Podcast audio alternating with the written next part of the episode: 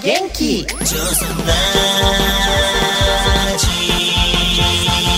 始まったよー。ジョソラジ。女装パフォーマーブルボンヌが色とりどりの皆さんとご一緒に耳で楽しむバーのようなネットラジオへようこそ。この番組はほげる日ものんけぶる日もキャンピーと株式会社キャンピーの提供でお送りします。え皆様、ここでブルボンヌからのお詫びとお知らせでございます。年末頃からね、ジョソラジの配信が本当に乱れまくりのグダグダで、また本当最近は全然更新できなかったので申し訳ありません。心の味にしてくださってるね、ジョソラの皆さんには本当にご心配をおかけしたかと思います。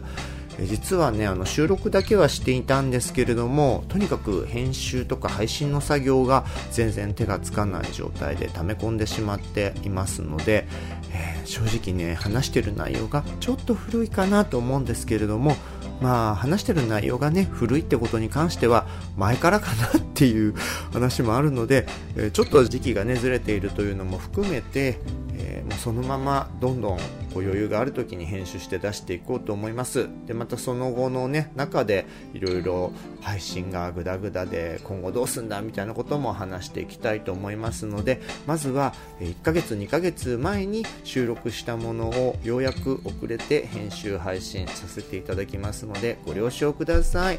ほんとね、待ってくれてるジョソラのみんな、めんごだよ。では久しぶりのジョソラジ、サーシャさんの後編からお送りしたいと思います。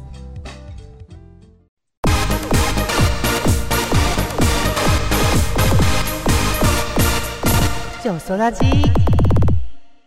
ドラッグクイーン、女装家、女装パフォーマー、いろんな呼び方はありますが、パートナーもゲストさんも女装尽くしでお送りします。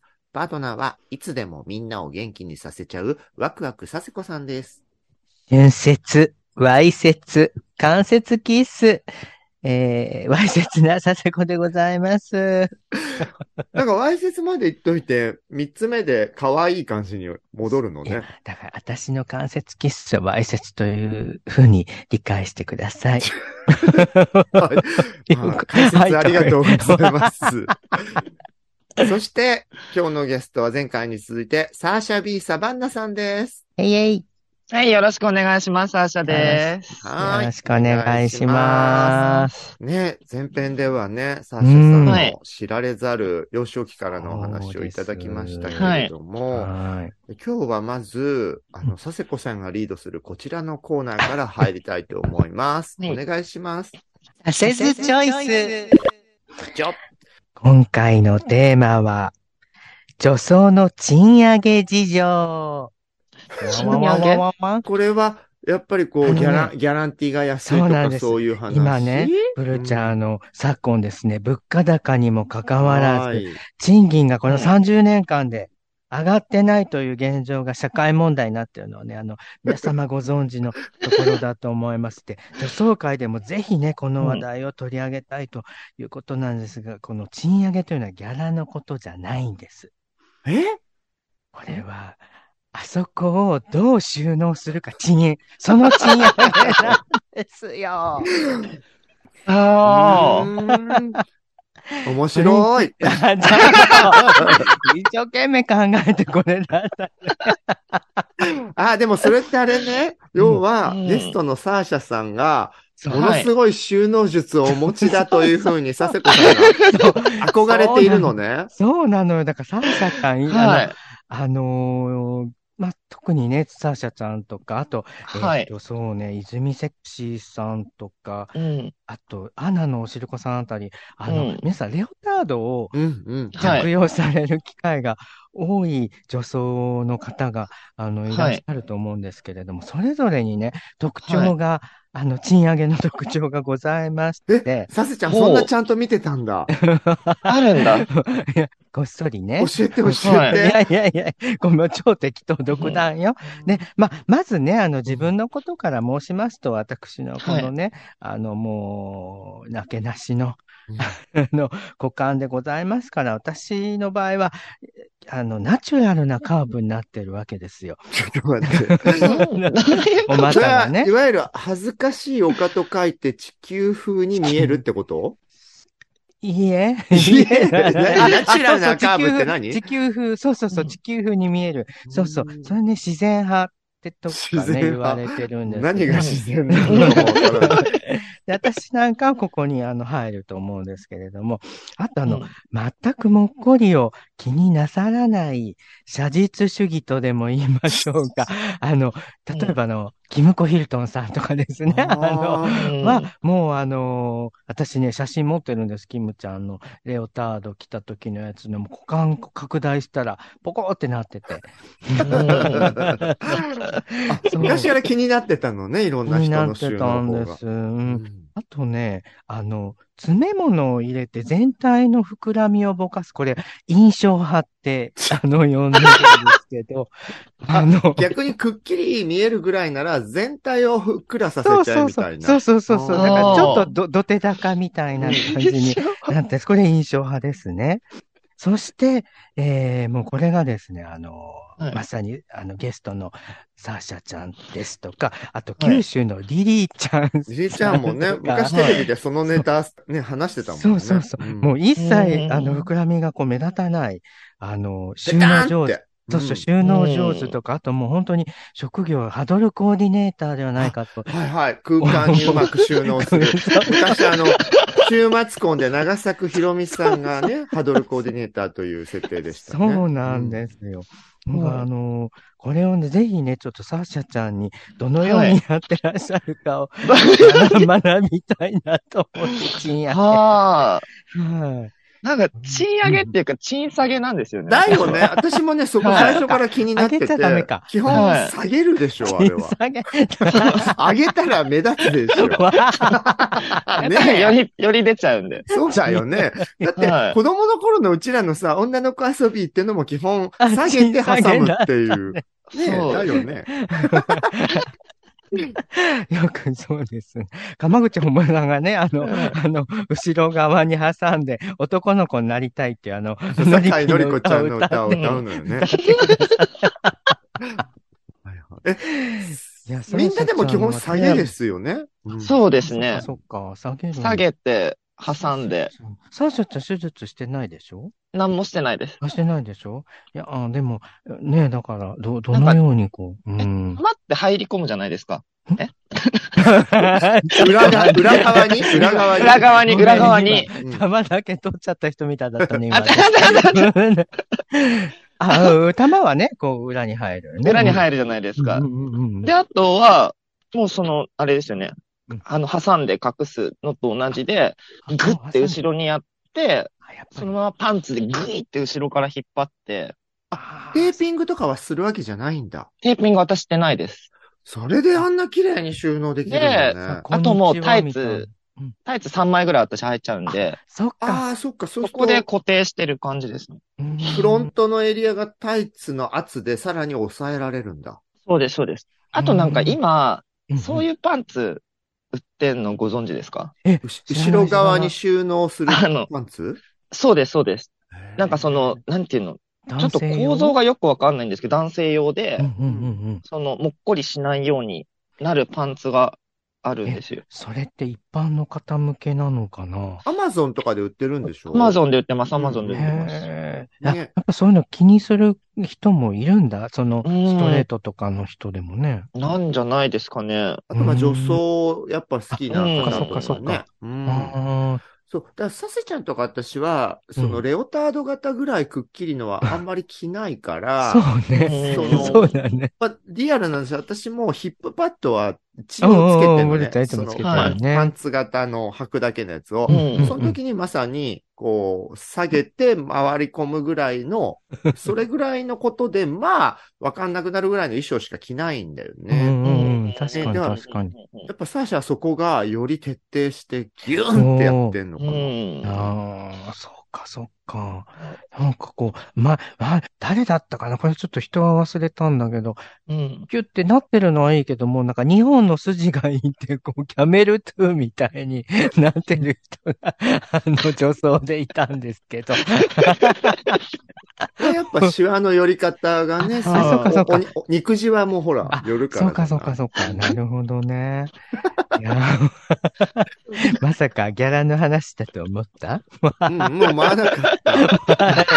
のすちゃんがそんな賃上げ言ったら絶対そっちネタじゃん、思うから。これすごい一生懸命自分考えてメモを作ってね。薄い内容だったわね。薄かったね、本当だね。え、な、リアルな話、うん、あはい。の、サーシャは、スはトい。レート男子うん。の方が多いの、お相手は。そうですね。ああ、いいな。そうするもうと、なん今、か、ううん、ん。今時のストレート男子は、うそん。この部分に関してはどんな感じなの？いや、平気なんそこにじゃ抵な抗い。がある人だったら最初からもう大丈夫ですってなるんで、うんああ、そうか、そうか、そうか。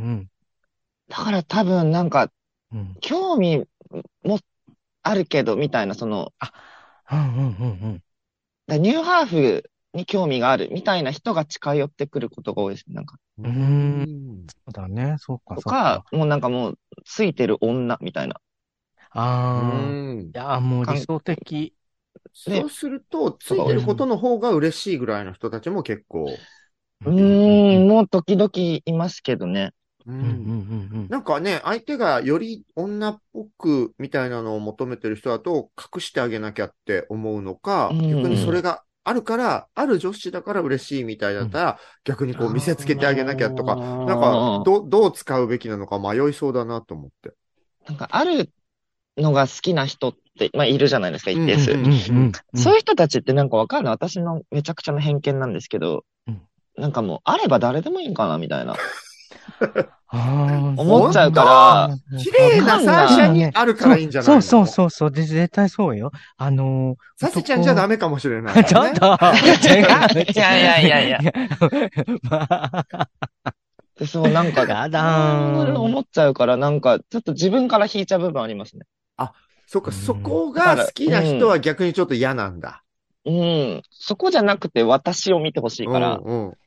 難しいね、いそや、のニュ私アはンスね。そこを見てほしいわ。そう、そう。サシちゃん意外とそういうタイうプよん、ね。うん、見て、言って、あんまそう顔ではす見ね。んでええうよ、ね。ん。そっうか、ん、そっか。う面白いん、もう、へね。え、サッそセちゃんは、今うはん、カレニャンはベースストレートの人だうかん、ら、うサッん、シャに近いおう相ん、手うのん。ね、スタイルなそのうかそう、もしれなそいうけそうそうど、そう、うでもん。言うほどサッシちゃんは、カレニャン以外はそういう人たちを、あ、でも一時期ちょっと、ドスケベアバズレだった時はそういう人ばっか相手にしてたのか。うそうね。ん。やっぱそのついてるのがいいっていう人が結構多かったかな。それというかもうう危機ん。として、ついてそうるそでう。しょみたいな。これなんやと思う言ってね。これな、あら、なんか生えてきたわ、なんか変なもんが、言うて怖ね。い ちよ。ょっ毒と、キノコが生えちゃっちょてっね、もうと、いね。や、ちょ、そ笑っいたけとか。かになっちゃって。いやいやいや、本当本当とか。笑、まあ、笑えるっちゃ笑えるか。うん笑うん。まあ、そうね。ごいめんなさいね。ひどいやー、話をサーシャにほ聞んいちとゃっすいてまね。せん。サーシャいちゃやんいが、やいちゃや。んとこと、なんか、ぎょぶつけたらし失礼かなと思いつつ、なんかでもね、すごく綺麗にね。サあセの、ちゃんのう中ん。ではもうサーシャはすごういシん。ンパシーの対象なんだ。うん、あのーその、あの、ね、で、年齢とかね、見た目とかう違ん。うけれども、あの、やっぱり、なんていうのかな、すごく近い、一方的にね、近ういんなっうんうんていうふうに思ってて、その、あの、みんなでこう、あの、みんなをこう分けたときに、女装うんうをん分類したときには、私はサーシャちゃんにの一番近くにいうんたいうん。うし、ん。私が一番近いと思います。一方的にそう思ってるそうそうです、サーシャは。あ、え、でも結構なんかうそんのう先ん。輩クイーンさんとかとお話しするうとん。きにう結構ん比うん。較されます。笹子さんと。ごめんね。面白い。比較されることが多いです。比較すんなよって思うよね。比較。いやいや、全然全然ありがたいですけど。比較検証した結果、笹ちゃんとサーシャはどんな感じって先輩女装たちは言う。なんかだからその、全然違うね。まあそう、昔はね、笹子さんがねっていう話を結構されるんで。うんうん、だその佐世子さんの後、後を引いてるのはあなたよみたいな。いや、ちょっとそれはか申し訳ないわ。ことをなんか言われることが結構多くて、それもなんかいや恐れ多いなと思いながらも。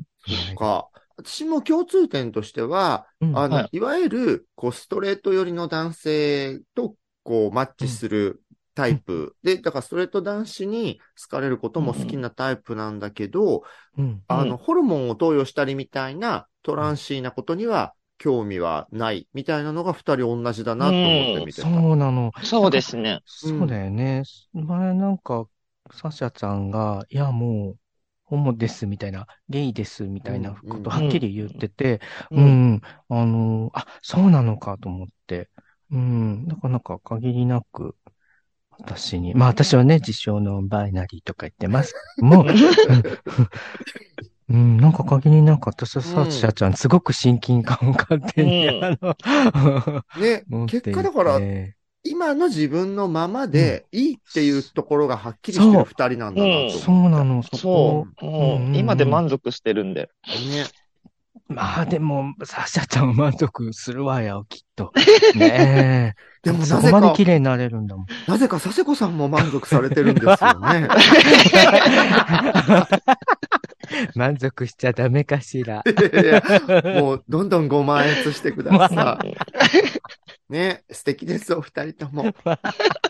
サセズチョイスありがとうございました。すいませんでした。お粗末様でした。でもう一つね、私からね、サーシャがゲストに来てくれたら聞きたかった話が、はいうんうん、サーシャのホラー愛。おお。サーシャさん今でも。新作ホラー映画とか、はい、ほんとちゃんと全部のぐらいの勢いで見てて、はい、それをストーリーズとかで感想を上げてるんですよ、いつも。はい。うん。と、ホラー映画はいつ頃から、うんうん、ホラーはもうずっとちっちゃい頃からずっと好きですね。うん。実は私もホラー大好きなので。うんうんうん、好きだよね。で、ただね、最近ちょっと見切れてないのね、量も多くなっちゃったりとかで。はい、でも、うんうん、逆に子供の頃、数少なかった頃は、超抑えてて、はい当時ね、あの、いわゆるオリジナルビデオとかが、その ブイエイチエス の、はいはいはい。こう、レンタルビデオ屋さんが出た時って、こう劇場公開するレベルじゃない海外のホラー作品とか、うん、ちょっとマニアックな、こう日本のセルビデオ的なホラー作品がわーっと出た時期にちょうど中学生ぐらいだったから、うん、すごい見てたのよ。あの、うん、例えば名作の資料の腹渡が、はい、イーブルデッドが、一番最初、こう、アメリカで出た時に、すごいって話題になったんだけど、うんまあ、日本でその話題がようやく到達して公開されたのって、あれにねんごとかだったのね。ああ、そうなんだ。その、そう、その間の時に、その、まあ、当時はさ、本当レンタルビデオのお兄さんが、私がホラー好きの少年だって分かってるから、はい、もう裏ビデオ乗りで、海外のすごいビデオ入ったよ、みたいな感じで。やだ日本でね、発売とか映画公開してないのに、なんか、はい、日本語字幕だけはなんかテロップで海賊版制作者みたいな人が入れたみたいで、すごいね、それをそう、資料の腹渡を貸してくれたりしたりとか、そういう、そういうマニアな中学生だったのね。で、そうそうホラー、ホラー専門雑誌とかも毎月ワクワク買ってたから、初期ホラーは詳しいんだけど、サーシャがだってハマり出した頃ってもうどれぐらいのホラーの頃？えー、どんぐらいだろう。でも多分入りは、本当だから学校の階段とかなんですよ。かわいい。で、でもなんかし、結構ちっちゃい頃から変わった子で、うんうん、なんかその幼稚園で、なんか工作しましょうってなって急にギロチン作ったりとか。あの幼稚園の工作。だからなんかお絵描きするときなんか火炙りの刑にかけられてる魔女を描いたりとかって、ばっかだったんですよ。大好き。そう。で、お前はいつか人を殺めると親に言われながら育ったんで。すごい、親がそんな予言するの。まだまだね、なってないですけど。え、どんで、そんぐらいからちょっとそういうダークなものが好きで。うん、うん。同じ同じ。私も日野秀志先生とか超好きで、うん、あの、漫画なんですけど、それは、はい、すっごいえぐいホラー漫画いっぱい買ってた。うんうんうん、ホラー漫画で言うと私、あの、山崎徹さんの漫画とか読んでました。はいはい、タコ少女ね。タコ少女大好きで、小学校のこれ読んでました。ポルちゃんはそのバックボーンに梅津和夫先生がいるから、そうかそうか。梅津さんのホラー漫画もすごいんだよね。そうね、うん、あ、あんま読んでないけど、ああ、ね、伊藤淳二さんは好きです。神の左手悪魔の右手とかはもろホラー作品だからよかったら読んで。うん、でも今淳二先生もいいよね。ちょうどネットフリックスで、ね、今リブートしてるよね。あ、そうなんだ。ちょうどやってます。じゃあ、たくさん見てるホラーの中で、サーシャの、はい、例えばベストスリーとかあげるなら。ベスト スリー？ 感じ、うん。なんだろう。ね、急でごめんね。最近の映画で言ったら、うん、えっと、資料館のエンフィ、はい、資料館っていう今シリーズがあって、うん、あれでしょ、にさくめ。にさくめでしょ、エンフィールド事件。エンフィールド事件がすごい好きですね。うん、ここじゅうねんとかの、そう。資料館。あれめちゃくちゃ面白いです。うん資料がやっぱの資料なの？資料、資料館。原渡の資料館。なんかもともと、メガネかけて勤めてるようななんとか資料館ではない。そんな資料館じゃない。違う違う。そっちじゃないんだ。資料の原渡の資料ね。資料。資料、そう。なんかもう実際にある、あのなんか本当お化け屋敷みたいな。いやー、怖いね。何？なんだっけ？実際にいた夫婦の話なんですよ。そうそう。実在のね、心霊研究家夫婦のシリーズなのよ。もう今お二方とも亡くなっちゃってるんですけど、うん、いやー怖い。あのアナベルもあれのスピンオフみたいなシリーズだよね。そうです、うん、そうです。恐怖人形、あのちょっとエスメラルダさんに似てる人形のやつ。まあやっぱ私ね、実は資料館シリーズちゃんと見れてないんだけど、はい、エンフィールドはむちゃくちゃ評判いいからちゃんと見なきゃと思って。エンフィールド事件マジでマジで面白いです。うわードキドキ。笑っちゃう。あ笑っちゃうんだ。笑っちゃう。笑っちゃう。だからね大人になってね。だんだんちょっと怖くなってきちゃって、子供の頃あんな好きだったのに、なんか怖くなりそうで見れないって最近弱ってんのよね。ババアになっちゃって。あの、いや面白いですよ。絶叫マシンに乗れなくなったのと同じで、あんなにホラー好きだったのに最近ちょっと怖くて見れなくなって。でもじゃあ見ます。うん、ぜひぜひぜひ。うん、あとなんだろうな。あ、ずっと好きなのは、あのー、これ劇場公開してないビデオ版の方なんですけど、うんジオン。ああ、わかる見たあの、ビデオ版のツーが私すごい好きで。ねオリジナルのビデオ版の時のやけにリアルな怖さすごかったよね。ジオンね。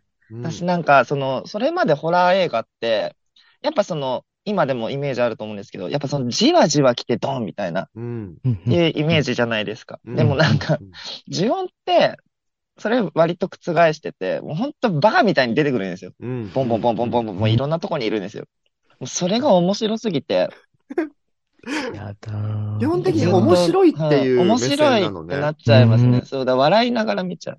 ええー、すごい。ずっと笑ってます、ジオン見てるとき。もともとはね、その自分がハマったスプラッターブームの頃も、はい一周回って面白いっていうのが、うんうん、むしろ王道だったんです、スプラッターホラーって。だからその悪魔の毒毒モンスターシリーズとか、うん、むしろそのギャグの方が強く出たシリーズも人気があったんだけど、サーシャの見方はホラーファンとしてはむしろ正当かもね。笑っちゃうみたいな。えー、面白い。いや、でもね、ジオンビデオ版も怖かったよ。いやー、もう絶対無理だわ。あと、ネットフリックスのリブート版もむちゃくちゃ怖くなかった。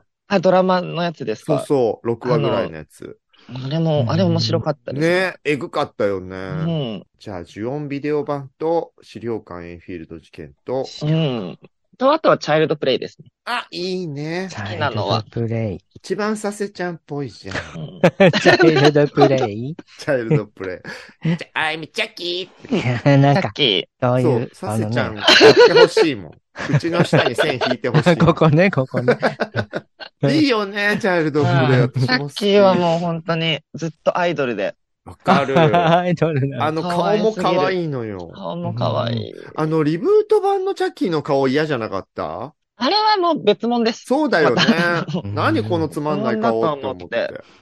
オリジナルのね、そばかすのなんか顔が可愛い。見た目が全然違うんでね。やっぱね、チャイルドプレイはオリジナルだよね。うん、オリジナルが。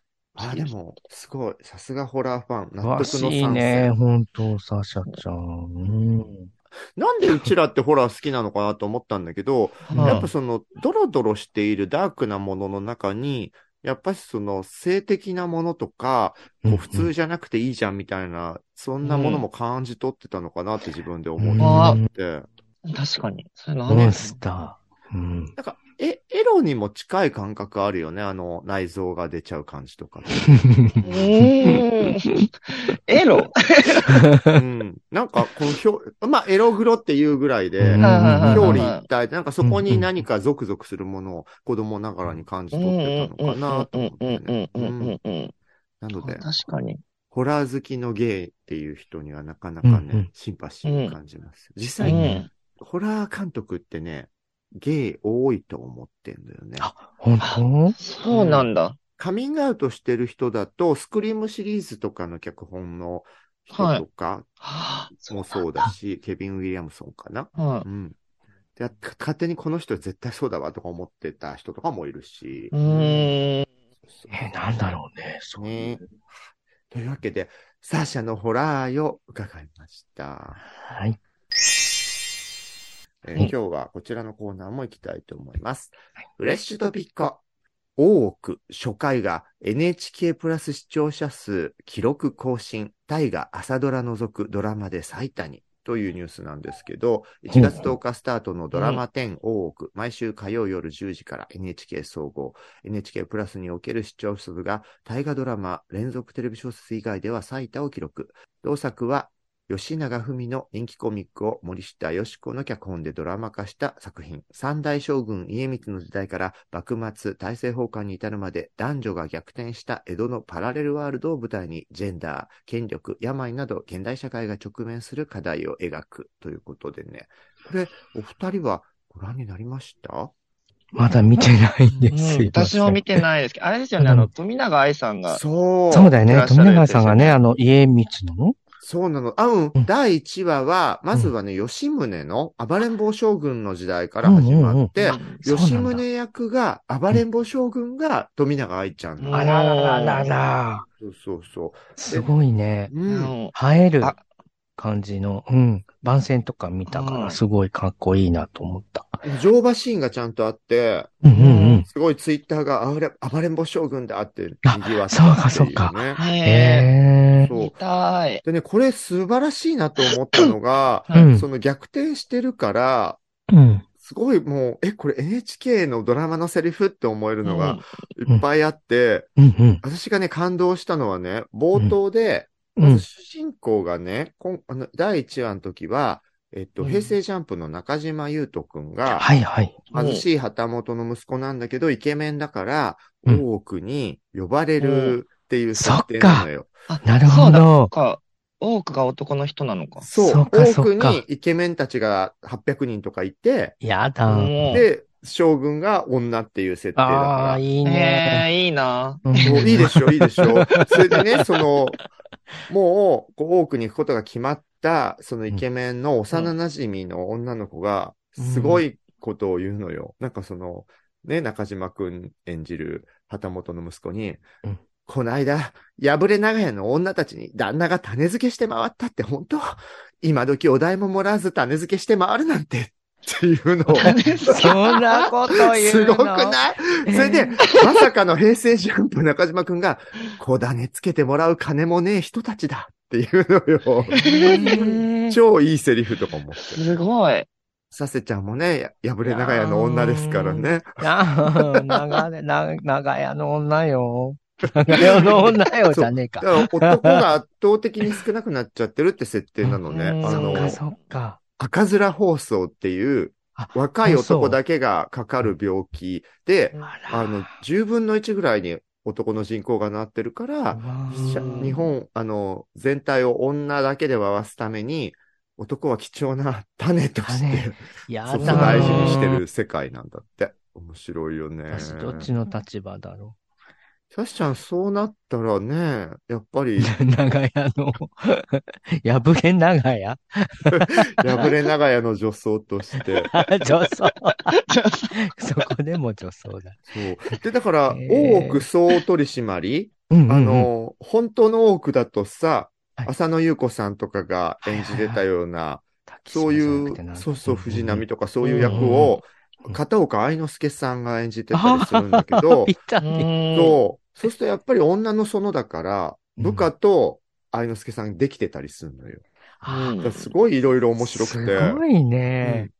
それであの、上様のおなりみたいなので、うんうんうん、吉宗、将軍吉宗が出てくるところは、うんうん、ほら、周りに本来の多くだと、うん、こう、女中たちがずらーって並んでる中を将軍が行くのが、うんはいはいはい、逆にイケメンたちがずらーってこう、頭を下げてる中を、もうランウェイでね、鍛えた歩き方で富永愛ちゃんが歩くっていうね、そういう、えー。モデル歩きで。ね、まあ、ちゃんと男っぽく歩いてらしたよ、今回はね。えー、すごい。そういう設定。そういう相関だね。うん。面白かった。漫画は知ってたんだけど。うん、吉永文美さんね。ドラマ、うん、ドラマ化はね、うん、されたっていうのは。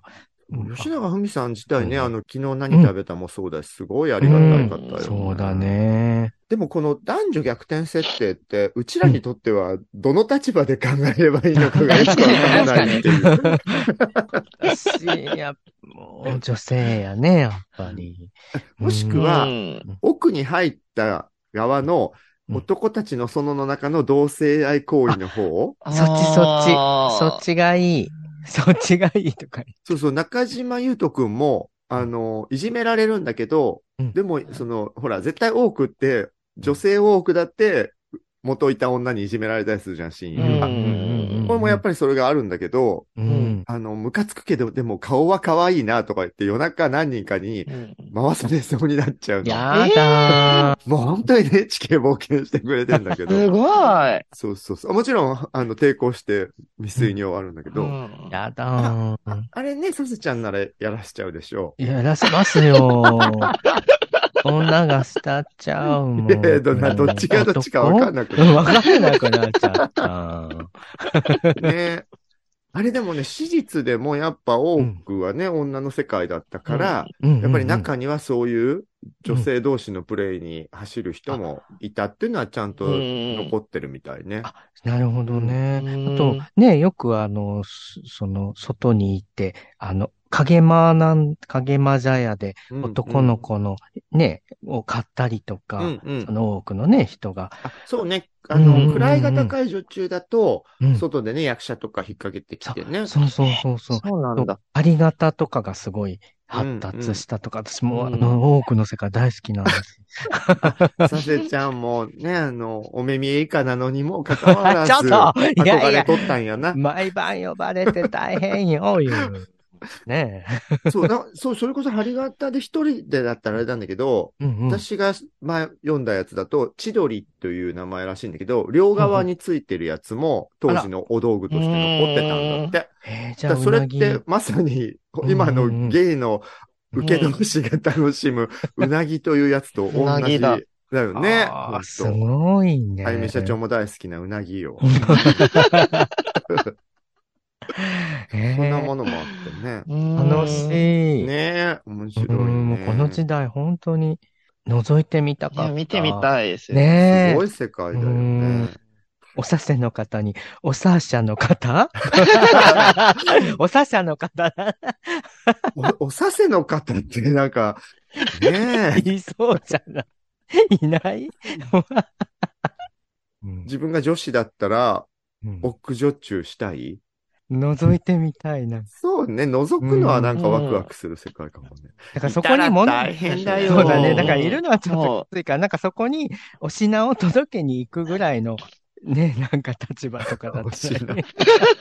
それこそ針型を届けに上がったみたいな。だってはっぴゃく対いちとかってさ、多分永遠にやってもらえないじゃん。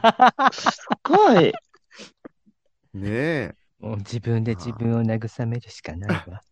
それで、そうでしょ後世の人に針型が発見されるんでしょそうそうそうそうおさせとか書いてあるかもしれない。名前書いちゃって。名前書いちゃってね。はい。というわけで、フレッシュトピックでした。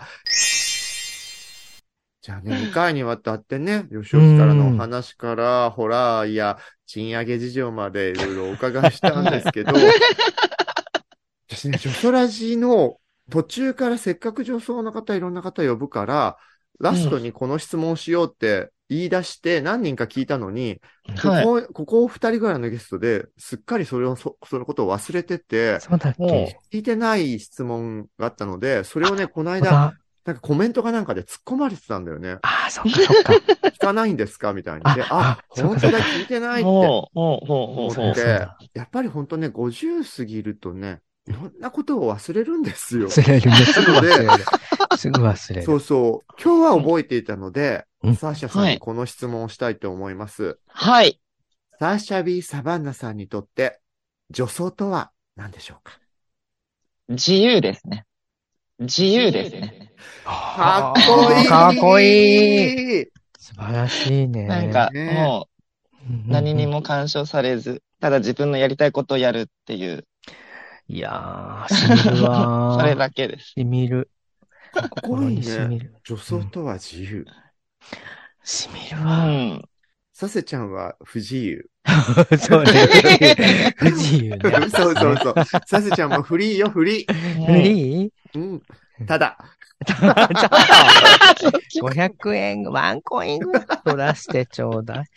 自由か、女装ね。いいね。でもその話はね、うん、その前回聞いた幼少期の話を思い出すと、うん、全部つながってくる感じがするね。わ、うんうん、かるね、なんかね。うんうん、まあ、サシちゃんとか私たちみたいにね、こう、うん、不自由な思いを子供の頃して、うんうん、まあね、大人になってからいわゆる狂い咲きするタイプもいるけど、うんうん、まあ、今は本当に自由になれた感じですね。そうだね。うんうん。うん、いや本当そう思う。なんか女装の瞬間が本当の自分なのかもしれないなって思いながらいつもやってますよ。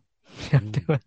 やっぱ本当自由を最初から謳歌していたって意味では、うん、サセちゃんにとってサーシャは年は全然下だけど、うん、自由というテーマに関しては先輩かもね。もう先輩先輩、うん、自由の先輩です、ね。自由の先輩。うん、見習いますわ。でももう今は。サセちゃんもサーシャぐらい別に何にも気にしなくなってる感じ？うん、うん、なんかね、気にしなくなったね、うん、本当に。なんか好きなことができるようになって。うん、そうだよね、うん。なんかいろんな場所にももう女装で普通にお出かけしてる、ね。そうそう。むしろなんか、え、女装で来たのっていうぐらい、思われるぐらい、あ、あ、今日サセちゃん女装なんだ、みたいな。惹かれてんだ、周りに。そう、うん、それぐらいね、慣れてよかったなと思います、本当に。うん、ね。本当、サーシャは下、うん、世代は下だけど、うんうん、ある意味でね、先輩のババア女装を引っ張るぐらいの強い心を持ってんのよ。そう、そう、うん、そうやっぱね、舞台で、うん、舞台で見てるときのあの堂々たる、もう本当ビヨンセそのものというか、なんだろうな、もう、本当に自由とか、いい意味での自尊心とか、もう本当に、うん、顔に、顔とかも全身に出てるから、それは本当に羨ましいし、うん、あの、見習いたいなとね、いつもね、思われるの。うんうん。うん、それはなんかずっとね、大事に、まあ、ずっとね、大事にされると思うけど、はい、本当に、うんうん、私たちの前を歩いていってほしいと思います。あ、嬉しい。うん、本当にそう。頑張ります。ね。うん。私ね、そんなサーシャが、なんかすごい前ツイートしてくれた、はい、その、うん、私が、サーシャに対して言ったことみたいなのをすごいこう感謝してくれて。そうなんです。うん。なんかね、あの、こう壇上とかでよく上の世代のクイーンたちが、はい、サーシャのキャラクターが強くてオリジナリティがあったからこそだと思うんだけど、うん、なんかちょっとおちょくるような言い方をしてた時に、うん、まあ、本来私もあの世代だからそういうことも言いかねないタイプだったんだけど、なぜかね、その時はサーシャは違うだろうって思ったので、その、うん、なんか、まあまあ言っちゃっていい？その、はい、はい。ジェンダー迷子みたいなことを、こう、エムシー の時に言ってて、いや全然この人迷ってない顔じゃんって思って、ま、ま、迷ってないよね、みたいなことを言ってたんだよね。うん、そしたら、サーシャはすごいそれを嬉しいって言ってたんで。そう。うん。な、多分それがなかったら、多分私も自信持ってここまでやってこれなかったので。本当に？めちゃくちゃ嬉しいな、それ。本当に。すごい。うん。そっか。なんかね、でもそれもね、本当に、なんかいいこと言おうとかじゃなくて、私がサセちゃんが多分、うん、サーシャを見て思ったのと同じように、うん、全然この人迷ってないのに、自分たちの世代の側の、こう、感覚に入らないことを、そういう言い方するのって、良くなくねみたいな多分思ったんだと思うんだよね。うんうんうんうんうん、で、なのでむしろあの迷ってないまっすぐに好きなことしてるだけなのに、うん、そうやって言うのどうなのっていうのはなんかね、うん、あの私は私でその自分が若手の時にやっぱ先輩女装のこう、こうはこうであるってことに対して、はい、お前は違うってあの、全然ジャンル違うのよ。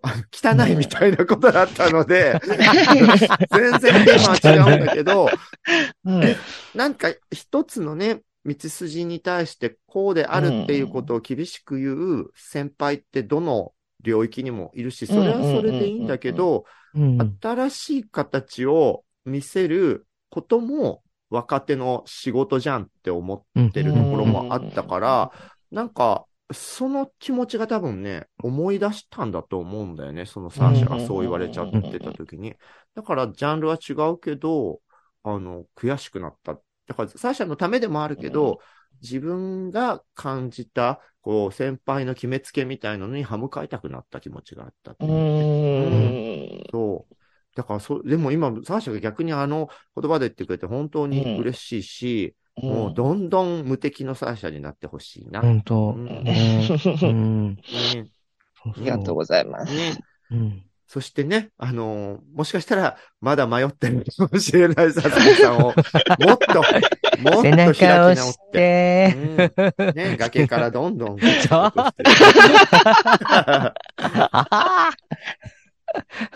当ありがとうございました、ね、よかったありがとうございます、ねうん、ジョソラジはキャストの皆さんが自宅からリモート会議システムで集まって収録をする手弁当なネットラジオ番組です。ノイズなどの音声トラブル、家族や猫の声、恥ずかしい音などの混入はご容赦ください。オフ会や生放送企画などの最新情報、お便りの送り先はツイッターのジョソラジアカウントをチェック&フォローしてくださいね。各種ポッドキャスト、YouTube などお好きなメディアからいつもあなたの耳元に。